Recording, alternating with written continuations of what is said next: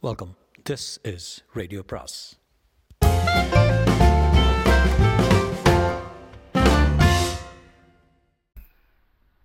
பொன்னியின் செல்வன் அத்தியாயம் இருபத்தி ஒன்பது சந்தேக விபரீதம். பொன்னியின் செல்வர் அரண்மனைக்கு உள்ளே சென்ற பிறகு காலாந்தக கண்டர் அரண்மனை வாசலில் வந்து சேர்ந்து கொண்டிருந்த வேளக்கார படை வீரர்களை நெருங்கினார். இது என்ன கூச்சம்? அரண்மனைக்குள்ளே சக்கரவர்த்தி நோயுடன் படுத்திருப்பது உங்களுக்கு தெரியாதா? கோட்டையை சுற்றி பகைவர் படை சூழ்ந்திருப்பது தெரியாதா? என்று கடுமை துடிக்கும் குரலில் கேட்டார். வேளக்கார படையின் தலைவன் ஐயா கோட்டையை சூழ்ந்திருப்பவர்கள் பகைவர்கள் தானா? கொடும்பாளூர் பெரிய வேளார் நமக்கு பகைவரானது எப்படி? என்று கேட்டார். சின்ன பழுவேட்டரையர் பொங்கி வந்த கோபத்தை அடக்கிக் கொண்டு அதை அவரிடம்தான் கேட்க வேண்டும். பகைவர்களே என்றால் எதற்காக சைன்யத்துடன் வந்து கோட்டையை முற்றுகையிட்டுகிறார் என்று கேட்டார். சின்ன இளவரசரை சிம்மாசனத்தில் ஏற்றி முடிவு சூட்டுவதற்காக என்று கேள்விப்படுகிறோம்? என்றார் வேளக்கார படைத்திறன் அது உங்களுக்கு உங்களுக்கெல்லாம் சம்மதமா? என்று சின்ன பழுவேட்டர் கேட்டார். வேளக்கார படைத்தலைவன் தன் வீரர்களை திரும்பி பார்த்து நீங்களே சொல்லுங்கள் என்றான். வீரர்கள் உடனே சம்மதம் சம்மதம் பொன்னியின் செல்வர் வாழ்க ஈழமண்ட இளவரசர் வாழ்க என்று கோஷித்தார்கள். இம்முறை அந்த கோஷம் முன்னை விட அதிக வலுவடைந்திருந்தது. சின்ன பழுவேட்டரின் முகம் சிவந்தது மீசை துடித்தது. ஆயினும் பல்லை கடித்துக்கொண்டு முடி சுட்டுவது பெரிய வேளாரின் இஷ்டத்தை பொறுத்ததா? அல்லது உங்கள் விருப்பத்தை பொறுத்ததா சக்கரவர்த்தியின் விருப்பத்துக்கு மதிப்பு ஒன்றும் இல்லையா? என்று கேட்டார். வீரர்கள் ஒருவன் தளபதி சக்கரவர்த்தி சௌக்கியமாக இருக்கிறாரா? நிச்சயம்தானா என்று கேட்டார். இது என்ன கேள்வி? என்று காலாந்தகர் சீறினார். வேளக்கார சக்கரவர்த்தியை பற்றி ஊரில் ஏதேதோ வசதி பரவி வதந்தி பரவி இருக்கிறது நாங்களும் அவரை இன்று பார்க்க முடியவில்லை. அதனால் அவருடைய சுகத்தை பற்றி எல்லோரும் மிக கவலை அடைந்திருக்கிறோம் என்று வேளக்கார படையின் வீரர்களின் தலைவன் ஒருவன் கூறினான். சக்கரவர்த்தியை நீங்கள் பார்க்க முடியாத காரணம் முன்னேவே நான் சொல்லவில்லையா? சக்கரவர்த்தியின் மனக்குழப்பம் இன்று அதிகமாக இருக்கிறது யாரையும் பார்ப்பதற்கு அவர் விரும்பவில்லை. சபா மண்டபத்திற்கு வருவதற்கு மறுத்துவிட்டார். சக்கரவர்த்தியின் மனக்குழப்பத்திற்கு காரணம் என்ன? ஏன் எங்களுக்கு தரிசனம் அளிப்பதற்கு மறுக்க வேண்டும்? நாங்கள் எதையாவது அதையாவது தெரிந்து கொள்ளலாம் அல்லவா? நல்லது நல்லது சொல்லுகிறேன். ஈழத்துக்கு சென்றிருந்த இளவரசரை பற்றி ஒன்றும் தெரியாமல் இருந்ததுதான் சக்கரவர்த்தியின் கவலை அதிகமானதுக்கு காரணம். இப்போது இளவரசரை வந்து விட்டபடியால் இளவரசரை நாங்கள் பார்க்க வேண்டும். நன்றாக வெளிச்சத்தில் பார்க்க வேண்டும் என்று அந்த படையினில் ஒருவன் ஒரு வீரன் கூறினான். ஆமாம் பார்க்க வேண்டும். ஈழங்கொண்ட இளவரசர் வாழ்க என்று எல்லாரும் சேர்ந்து கூவினார்கள். இளவரசர் முதலில் சக்கரவர்த்தியை தரிசிக்க வேண்டும் அல்லவா? பிறகு இஷ்டப்பட்டால் உங்களையும் வந்து பார்ப்பார். நிச்சயம்தானா? ஒருவேளை பாதாள சிறைக்கு அனுப்பப்படுவாரா? வேறொரு நாளாக வேறொரு சந்தர்ப்பமாக இருந்தால் வேளக்கார படையினர் இவ்வளவு துடுக்காக பேசியதற்கு சின்ன பழுவேட்டரின் வீரர்கள் அவர்கள் மீது போர் தொடுத்திருப்பார்கள். பெரிய ரகலையாக போயிருக்கும். ஆனால் இளவரசரின் திருமுகத்தை சற்று முன் பார்த்த காரணத்தினாலோ என்னவோ காலாந்த கண்டரின் வீரர்களும் மௌனமாக நின்று கொண்டிருந்தார்கள். சின்ன பழுவேட்டரையோட கை அவருடைய உடைவாளை நாடியது. மேற்கொண்டவாறு கேட்ட வீரனை ஒரே வெட்டில் வெட்டி கொன்றுவிட வேண்டும் என்று ஒரு கணம் எண்ணினார். உடனே அந்த கோபத்தை சமாளித்துக் கொண்டு உரத்து சிரித்தார். ஏன் நீ கேட்ட கேள்வி உங்களை காதலெல்லாம் எல்லாம் விழுந்ததல்லவா? இளவரசர் பாதாள சிறைக்கு அனுப்பப்படுவாரா என்று கேட்கிறான். நல்லது. இளவரசரை சிங்காதனத்தில் ஏற்றி முடிசூட்டுவதோ பாதாள சிறைக்கு அனுப்புவதோ என்னுடைய அதிகாரத்தில் இல்லை. சக்கரவர்த்தியின் விருப்பத்தின்படி நடக்கும். இளவரசரை பாதாள சிறைக்கு கொண்டு போவதிருந்தால் இந்த வழியே தான் கொண்டு போக வேண்டும். அப்போது நீங்கள் அவரை பார்த்து கொள்ளலாம் என்று காலாந்த கண்டர் கண்களில் கனல் பறக்க கூறிவிட்டு அரண்மனை பக்கம் திரும்பினார். வீரர்கள் மீண்டும் கோஷமிட்டதையும் பொருட்படுத்தாமல் அரண்மனை முன் வாசலை நோக்கிச் சென்றார். அங்கே வாசற்படிக்கு அருகில் பூங்குழலி தன்னந்தனியாக நின்று கொண்டிருப்பதை கண்டார். பெண்ணே நீ ஏன் இங்கே நின்று கொண்டிருக்கிறாய்? உன்னை உள்ளே வர வேண்டாம் என்று தடுத்து விட்டார்களா? என்று கேட்டார். என்னை யாரும் தடுக்கவில்லை. நானாகவே நின்று விட்டேன் ஐயா என்றாள் பூங்குழலி. ஏன்? வெகு நாட்களாக பிரிந்திருந்த தந்தையும் மகனும் சந்திக்கும் வேளையில் எனக்கு என்ன அங்கே வேலை? ஆ போகட்டும். நீயாவது சக்கரவர்த்தி உயிரோடு இருக்கிறார் என்று நம்புகிறாயே. அந்த மட்டில் சந்தோஷம். நம்புவது மட்டுமல்ல சக்கரவர்த்தி சௌக்கியமாக இருப்பதை கண்ணாலேயே பார்த்துவிட்டுத்தான் திரும்பி வந்தேன். அதோ நிற்கிறார்களே அந்த வேளக்கார படையினரிடம். நீ பார்த்ததை சொல். அவர்கள் சந்தேகப்படுவதாக தோன்றுகிறது என்றார். அவர்களுடைய சந்தேகத்துக்கு இந்த நிமிஷம் வரையில் ஆதாரம் இல்லை. அடுத்த நிமிஷம் அது உண்மையாகாது என்று யார் சொல்ல முடியும்? பெண்ணே நீயும் சேர்ந்து என்னை கலவரப்படுத்த பார்க்கிறாயா? உங்கள் எல்லாருக்கும் பைத்தியம் பிடித்து விட்டதா? என்று கேட்டார். தளபதி என்னை பலர் பைத்தியம் என்று சொல்வதுண்டு நானே என்னை பைத்தியம் என்று சொல்லிக் கொள்வதும் உண்டு. ஆனால் இந்த பைத்தியத்தின் யோசனையை கேட்டபடியினால்தான் இன்று இளவரசர் இந்த கோட்டைக்குள் அபாயமின்றி புக முடிந்தது சக்கரவர்த்தி உயிரோடு இருக்கும்போதே அவரை சந்திக்கவும் முடிந்தது. ஆஹா இது என்ன? சக்கரவர்த்தியின் உயிருக்கு நீயும் கெடு வைக்கிறார் போல இருக்கிற. மூட ஜனங்களும் முட்டாள் ஜோசியர்களும் உளறுவதை கேட்டு நீயும் பிதற்றுக்கிறாயா அல்லது உனக்கு வேற ஏதேனும் தெரியுமா? ஜனங்களும் ஜோதிடர்களும் மட்டும்தானே கெடு வைக்கிறார்கள்? தங்கள் தமையனார் சொல்லி அனுப்பிய செய்தியை சற்று முன் கேட்டீர்களே. அது உண்மை என்பது என்ன நிச்சயம்? என்றார் காலாந்தக கண்டன் தளபதி கொடும்பாளூர் இளவரசி எதற்காக போய் சொல்ல வேண்டும்? யார் கண்டது? அடுத்தார் போல் சிங்காதனம் ஏறி பட்ட மகிழ்ச்சியாகும் ஆசை இருக்கலாம். தளபதி நானும் அப்படித்தான் எண்ணியிருந்தேன் இளவரசி இன்று காலையில் செய்த சபதத்தை கேட்ட பிறகு என் எண்ணத்தை மாற்றிக்கொண்டேன். என்றார் பூங்குழலி பெண்ணே ஒருவேளை உனக்கே அத்தகைய ஆசை இருக்கிறதா என்ன? என்று கேட்டுவிட்டு சின்ன பழுவேட்டரை லேசாக நகைத்தார். தளபதி உண்மையில் நான் பைத்தியக்காரி தான் தங்களிடம் பேச நின்றேன் அல்லவா? என்று கூறிவிட்டு பூங்குழலி திரும்ப போக எத்தனைத்தான் காலாந்த கண்டரிடம் உடனே ஒரு மாறுதல் காணப்படுது பெண்ணே கோபித்துக் கொள்ளாதே. நீ சொல்ல வந்ததை சொல்லிவிட்டு போ என்றார். பூங்குழலி மறுபடியும் திரும்பி ஆம் சொல்லத்தான் வேண்டும். இல்லாவிட்டால் பின்னால் நானும் வருத்தப்படுவேன் தாங்களும் வருந்தும்படி நேரிடும். ஐயா சக்கரவர்த்தியின் உயிருக்கு ஏதாவது அபாயம் நேர்ந்தால் நாடு நகரமெல்லாம் தங்கள் பேரிலே தான் பழி சொல்லும். தங்களுடைய வீரர்களை கூட சொல்லுவார்கள் என்றான். சின்ன பழுவேட்டரையரின் முகம் சுருங்கிற்று. அப்படி ஏதாவது நேர்ந்து விட்டால் மற்றவர்கள் பழி சொல்லும் வரையில் காத்திருக்க மாட்டேன். பழி சொல் காதில் விழுவதற்குள்ளே என் உயிர் பிரிந்துவிடும். இந்த வேளக்கார படையினர் துர்கா பரமேஸ்வரி கோவிலில் சத்தியம் செய்தபோது எல்லாரும் எல்லாருக்கும் முதலில் சத்தியம் செய்து வழிகாட்டியவன் நான் என்றார். அதில் என்ன பயன்? சோழ ராஜ்யம் சக்கரவர்த்தியையும் இழந்து ஒரு மகாவீரரையும் இழந்துவிடும். அதை காட்டிலும் முன்ஜாக்கிரதையாக இருப்பது நல்லதல்லவா? பெண்ணே நான் முன்ஜாக்கிரதையாக இல்லை என்றா சொல்கிறாய். இதோ இந்த அரண்மனையை சுற்றி இவ்வளவு வீரர்கள் கண்கொட்டாமல் நின்று காத்து வருகிறார்கள் எதற்காக? முதன் மந்திரி அனிருந்தர் கூட நான் அறியாமல் அரண்மனைக்குள்ளே போக முடியாது தெரியுமா? தெரியும் தளபதி ஆனால் அரண்மனையை உள்ளே இருக்கும் உள்ளே இருந்தும் அபாயம் வரலாம் அல்லவா? என்ன பிதற்றல்! அரண்மனை பெண்கள் சக்கரவர்த்திக்கு விஷம் கொடுத்து கொண்டு விடார்கள் என்று சொல்கிறாயா? அல்லது ஒருவேளை இப்போது இளவரசருடன் உள்ளே போனாலே அந்த குடும்பாளர் பெண்ணின் பேரில் சந்தேகப்படுகிறாயா? என்றார். தெய்வமே அந்த சாது பெண்ணின் பேரில் சந்தேகப்படுபவர்களுக்கு நல்ல கதி கிடைக்காது. அவளுக்கு அவ்வளவு சாமர்த்தியமும் இல்லை. ஐயா இந்த அரண்மனைக்குள் வருவதற்கு சுரங்கப்பாதை ஒன்று இருக்கிறது அல்லவா சின்ன பழுவேற்றை திடுக்கிட்டு பெண்ணே அதை பற்றி உனக்கு என்ன தெரியும்? எப்படி தெரியும்? மூன்று நாலு பேரை தவிர அந்த பாதையை பற்றி யாருக்கும் தெரியாதே. தெரிந்தவர்கள் உயிரோடு திரும்பி போக முடியாதே என்று பரபரப்புடன் கேட்டார் தளபதி அதை பற்றி இன்று கால் அதிகாலையிலே தான் நான் தெரிந்து கொண்டேன். அங்கே கையில் கூறிய எரிவேலுடன் பாண்டிய நாட்டு சதிகாரன் ஒருவன் ஒளிந்து கொண்டிருப்பதையும் பார்த்தேன். கடவுளே இது என்ன பயங்கரமான வார்த்தை சொல்லுகிறாய்? அந்த பாதை அந்த பாதை எங்கே போய் முடிகிறது என்று தெரியுமா? பொக்கிஷ நிலவரை வழியாக போகிறது. என்றார் பூங்கொழி. நீ நீ சொல்வது உண்மையாக இருக்கலாம். மனித பெண் உருக்கொண்ட அந்த மாய மோகினியின் வேலைதான் இது. என் தமையனை அடிமை கொண்ட பெண் பேயின் வேலைதான் இது. ஐயோ எத்தனை தடவை நான் எச்சரித்தேன். வேண்டே நீ சொல்வது சத்தியமா? நீயே பார்த்தாயா? அந்த பாதை இருக்கும் இடம் உனக்கு எப்படி தெரிந்தது? என் அத்தை இன்று காலையில் அழைத்து போன போது தெரிந்தது. அவள் யார் உன் அத்தை? முதன் மந்திரியின் கட்டளையின் பேரில் தாங்கள் அனுப்பிய பல்லக்கில் கோடிக்கரையிலிருந்து கொண்டு வரப்பட்டவள் தான் ஐயா நாம் இதை பற்றி மேலும் இங்கே பேசிக்கொண்டிருக்கும் போது உண்மைதான் நான் உடனே பெரிய பழவூர் அரண்மனைக்கு போய் வேண்டிய ஏற்பாடு செய்துவிட்டு வருகிறேன். அதற்குள் நீ நான் இந்த பக்கத்து முனையில் நின்று பார்த்துக் கொள்கிறேன். ஆஹா உன்னை நான் எப்படி நம்புவது? நீ அந்த பாண்டிய நாட்டு சதிகாரர்களுக்கு உடந்தையானவள் இல்லை என்று என்ன நிச்சயம்?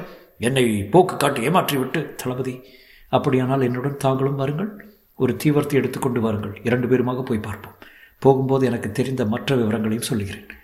சின்ன பழுவேட்டரையர் உடனே வாசல் பக்கம் சென்று சென்ற தமது வீரர்களில் சிலரை அழைத்து அவர்களிடம் ஏதோ சொன்னார் அவர்கள் பழவூர் அரண்மனைக்கு போகிறார்கள் என்று பூங்குழலி யூகித்துக் கொண்டால் வீரர்களில் ஒருவன் கையில் பிடித்திருந்த தீவர்த்தியை கோட்டை தளபதி வாங்கி கொண்டு வந்தார். பெண்ணே வழிகாட்டுச்சார். நீ சொன்னதெல்லாம் உண்மைதான் என்று பார்த்து விடுகிறேன் என்றார் காலாந்த கண்டர் அப்போது அவர் மனத்தில் பூங்குழலியை பற்றி சந்தேகம் தீரவில்லை. இந்த பெண் பொய்யும் புனை சுருட்டும் சொல்லி தன்னை ஏமாற்ற பார்க்கிறாளோ என்னமோ? சுரங்கப்பாதையை பற்றி தன் மூலமாக அறிந்து கொள்ள விரும்புகிறாளோ என்னமோ? அதன் வழியாக கொடும்பூளர் கடும்பாளூர் ஆட்களை கோட்டைக்குள் விடுவதற்கு இது ஒரு சூழ்ச்சியோ என்னமோ?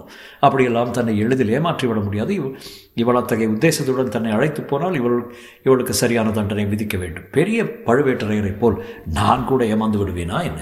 எல்லாவற்றுக்கும் இவள் முன்னால் போகட்டும். சுரங்கப்பாதை இவளுக்கு தெரியும் என்பது உண்மைதானா என்று முதலில் தெரிந்து கொள்ளலாம். பிறகு அங்கே சதிகாரர்கள் ஒளிந்திருப்பது உண்மைதானா என்று அறியலாம். அது உண்மையாக இருந்தால் கடவுளே எத்தகைய ஆபத்து. நல்ல வேளையாக அதை தடுப்பதில் கஷ்டம் ஒன்றுமில்லை. பொந்தில் ஒளிந்திருக்கும் நரியை பிடிப்பது போல் பிடித்து கொன்று விடலாம் இவ்வாறு எண்ண விட்டுக்கொண்டு சின்ன பழுவேட்டரையர் பூங்குழலிக்கு பின்னால் நடந்தாள் அவளுடைய நடையில் இருந்த வேகத்தை குறித்து அதிசயப்பட்டாள் ஆம் பூங்குழலின் உள்ள பரபரப்பு அப்போது உச்சநிலை அடைந்திருந்தது. அதற்கு தகுந்தாற்போல் அவருடைய நடையும் துரிதமாக இருந்தது பூங்குழலியின் வாழ்க்கையில் சில காலமாகவே அபூர்வமான சம்பவங்கள் நடந்து கொண்டிருந்தன. ஆனால் அன்றைக்கு நிகழ்ந்தவை போல் அதற்கு முன் என்றும் நடந்ததில்லை. அதிகாலையில் அவளை தூக்கத்திலிருந்து அத்தை தொட்டு எழுப்பினால் அவர்கள் படுத்திருந்த அந்த புறத்தின் மேல் மச்சு பலகணியில் கோரமான முகம் ஒன்று தெரிந்தது. உடனே அது மறைந்தது. மந்தாகினி சத்தம் செய்யாமல் எழுந்து பூங்குழலியை மழைத்து கொண்டு மூடி கிடந்த சிற்ப மண்டபத்துக்குள்ளே சென்றால் மேல் மச்சு பலகணியில் பார்த்த அதே பயங்கரமான முகம் ராவணனுடைய தலைகளுக்கும் அவன் கைகளினால் தாங்கிக் கொண்டிருந்த கையலங்கிரிக்கும் நடுவில் ஒரு கணம் தெரிந்து மறைந்தது. இருவரும் அச்சிலையின் அருகில் சென்று பார்த்தார்கள். ராவணன் தலைகளுக்கு இடையே சுரங்க வழி ஒன்று ஆரம்பமாகி செல்கிறது என்று பூங்குழலி அறிந்தால் மந்தாகினி முதலிலும் பூங்குழலி அவளை தொடர்ந்தும் அச்சுரங்கப் பாதையில் இறங்கிச் சென்றார்கள். பூங்குழலிக்கு முதலில் கண்ணே தெரியவில்லை. அத்தகைய அந்தகாரம் சுரங்கப்பாதையில் கூடிக்கொண்டிருந்தது அத்தகை அத்தையின் கையை பிடித்துக்கொண்டு தட்டு தடுமாறித்தான் போனால் பாதையிலிருந்து சில படிகள் ஏறியதும் ஒரு மண்டபத்துக்குள் இருவரும் வந்துவிட்டதாக தோன்றியது. அங்கேயும் இருளடர்ந்துதான் இருந்தது. கையினால் தடவி பார்த்து கொண்டு தூண்களிலும் சுவர்களிலும் முட்டிக்கொள்ளாமல் போவதே கஷ்டமாயிருந்தது.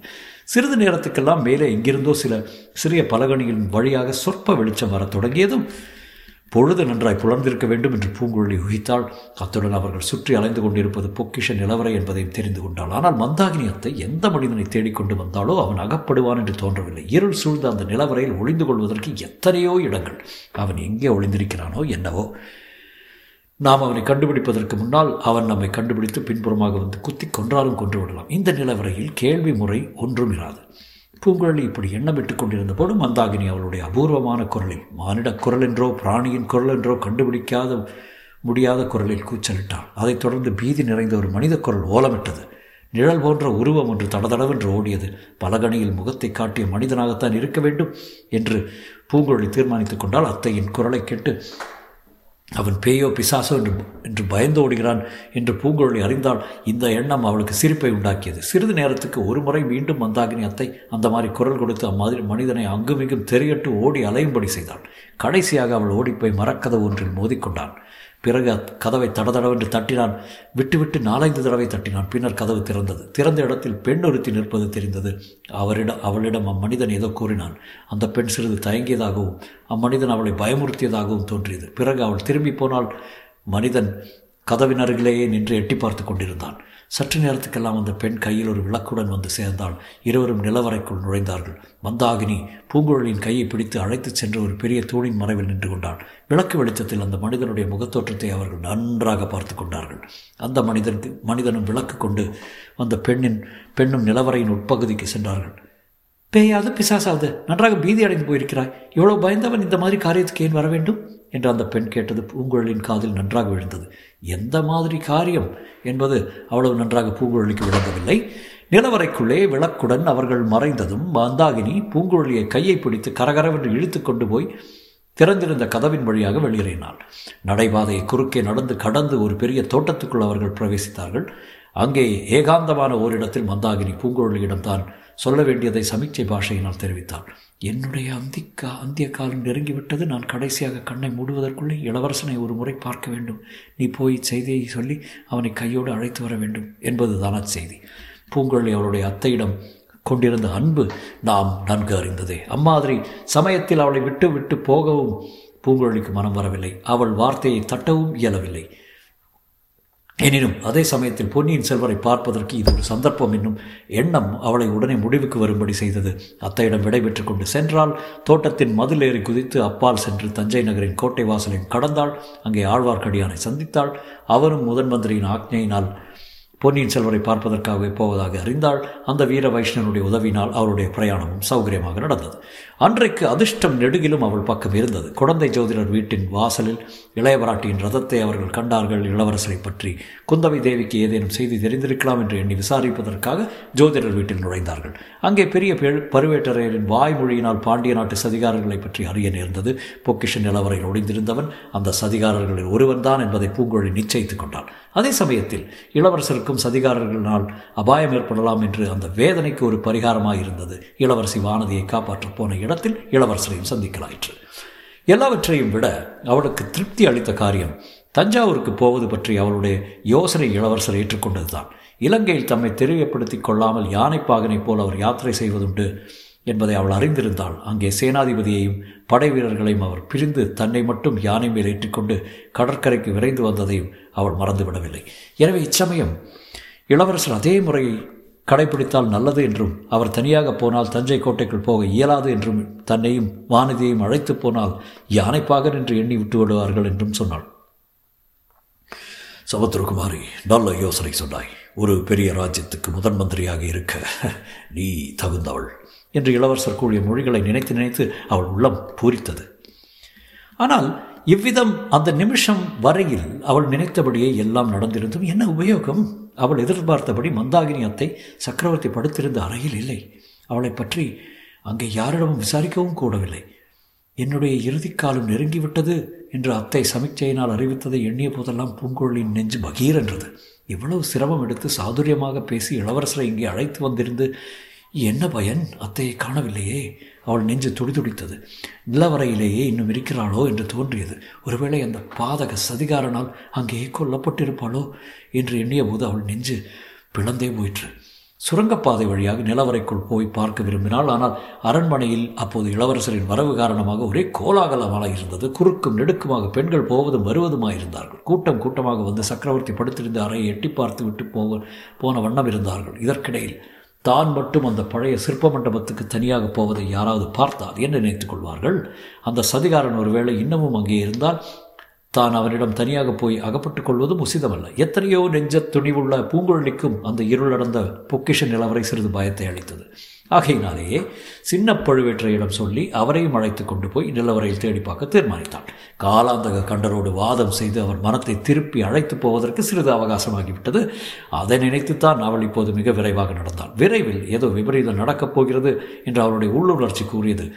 அதனால் தனக்கு ஏதேனும் ஆபத்து நேர்ந்தால் பாதகமில்லை. அத்தைக்கு ஒன்றும் நேரக்கூடாது என்று மனப்பூர்வமாக விரும்பினாள். சிற்ப மண்டபத்துக்குள் பிரவேசிக்கும் சமயத்தில் அரண்மனை மாடத்திலிருந்து ஏதோ ஒரு கரிய நிழல் விழுவது போல் இருந்தது. சுவரோரமாக ஓர் உருவம் போல போவது போலவும் இருந்தது. அவை உண்மையா அல்லது பிரமையா என்று பார்த்து தெளிவதற்காக சற்று நின்றாள். பெடே ஏன் இருக்கிறாய் பொய் வழிபட்டு விடும் என்று பயப்படுகிறாயா? என்று சின்ன பழுவேற்றர் கூறியது காதில் விழுந்ததும் மேலே விரைந்து நடந்தான். சிற்ப மண்டபத்துக்குள் சென்றதும் ராவணன் தலைகளுக்கும் கையலங்கிற்கும் நடுவில் இருந்த துவார வாசலை பூங்குழலி சின்ன பழுவேற்றருக்கு சுட்டி காட்டினாள் சரிதான் இறங்கு முதலில் என்றார் கோட்டை தளபதி. ஏனோ பூங்குழலிக்கு தயக்கம் உண்டாயிற்று அவள் உடம்பு நடுங்கிற்று. அதே சமயத்தில் கிரீச் என்று அமானுஷ்யமான குரல் என்று ஓலமிடும் சத்தம் கேட்டது. அது தன்னுடைய அத்தை மந்தாகினியின் குரல் என்பதை உடனே உணர்ந்து கொண்டாள். அந்த ஓலக்குரல் அரண்மனைக்குள்ளே சக்கரவர்த்தி படுத்திருக்கும் அறையிலிருந்து வருகிறது என்பதையும் அறிந்தாள். உடனே அவனுடைய தயக்கம் தீர்ந்துவிட்டது சின்ன பழுவேட்டரையரை சிறிதும் பொருட்படுத்தாமல் அரண்மனை அந்த புறத்தை நோக்கி விரைந்து ஓடினாள். மீண்டும் அந்த பயங்கர ஓலக்குரல் கேட்டுக்கொண்டே இருந்தது. சக்கரவர்த்தி படுத்திருந்த அறைக்குள் அவள் பிரவேசித்த போது அங்கே தோன்றிய காட்சி. அவள் உள்ளத்தில் ஒரு பெரிய சித்திர காட்சியைப் போல பதிந்தது. சக்கரவர்த்தி சாய்ந்து படுத்த வண்ணம் தமது அருமைக்குமாரன் அருள்மொழியின் கைகளை தமது கைகளால் பிடித்து கொண்டிருந்தார். அவர்கள் இருவருக்கும் முன்னால் மந்தாகினி அத்தை நின்று ஓலமிட்டாள். ஒரு பக்கத்தில் வானதியும் அவளை மருமகளாக பெறுவதற்கிருந்த மலையமான் மகளும் நின்று கொண்டிருந்தார்கள். எல்லாரும் வெறிகொண்டவள் போல் கூச்சலிட்ட மந்தாகினியை பார்த்து கொண்டிருந்தார்கள். மேல் மண்டபத்தின் முகப்பிலிருந்து பாய்ந்து வந்த கூறிய வேலை அவர்களில் யாரும் கவனிக்கவில்லை. பூங்குழலி தன் அத்தையை நோக்கி ஒரே பாய்ச்சலாக பாய்ந்து சென்றாள். தொடரும்.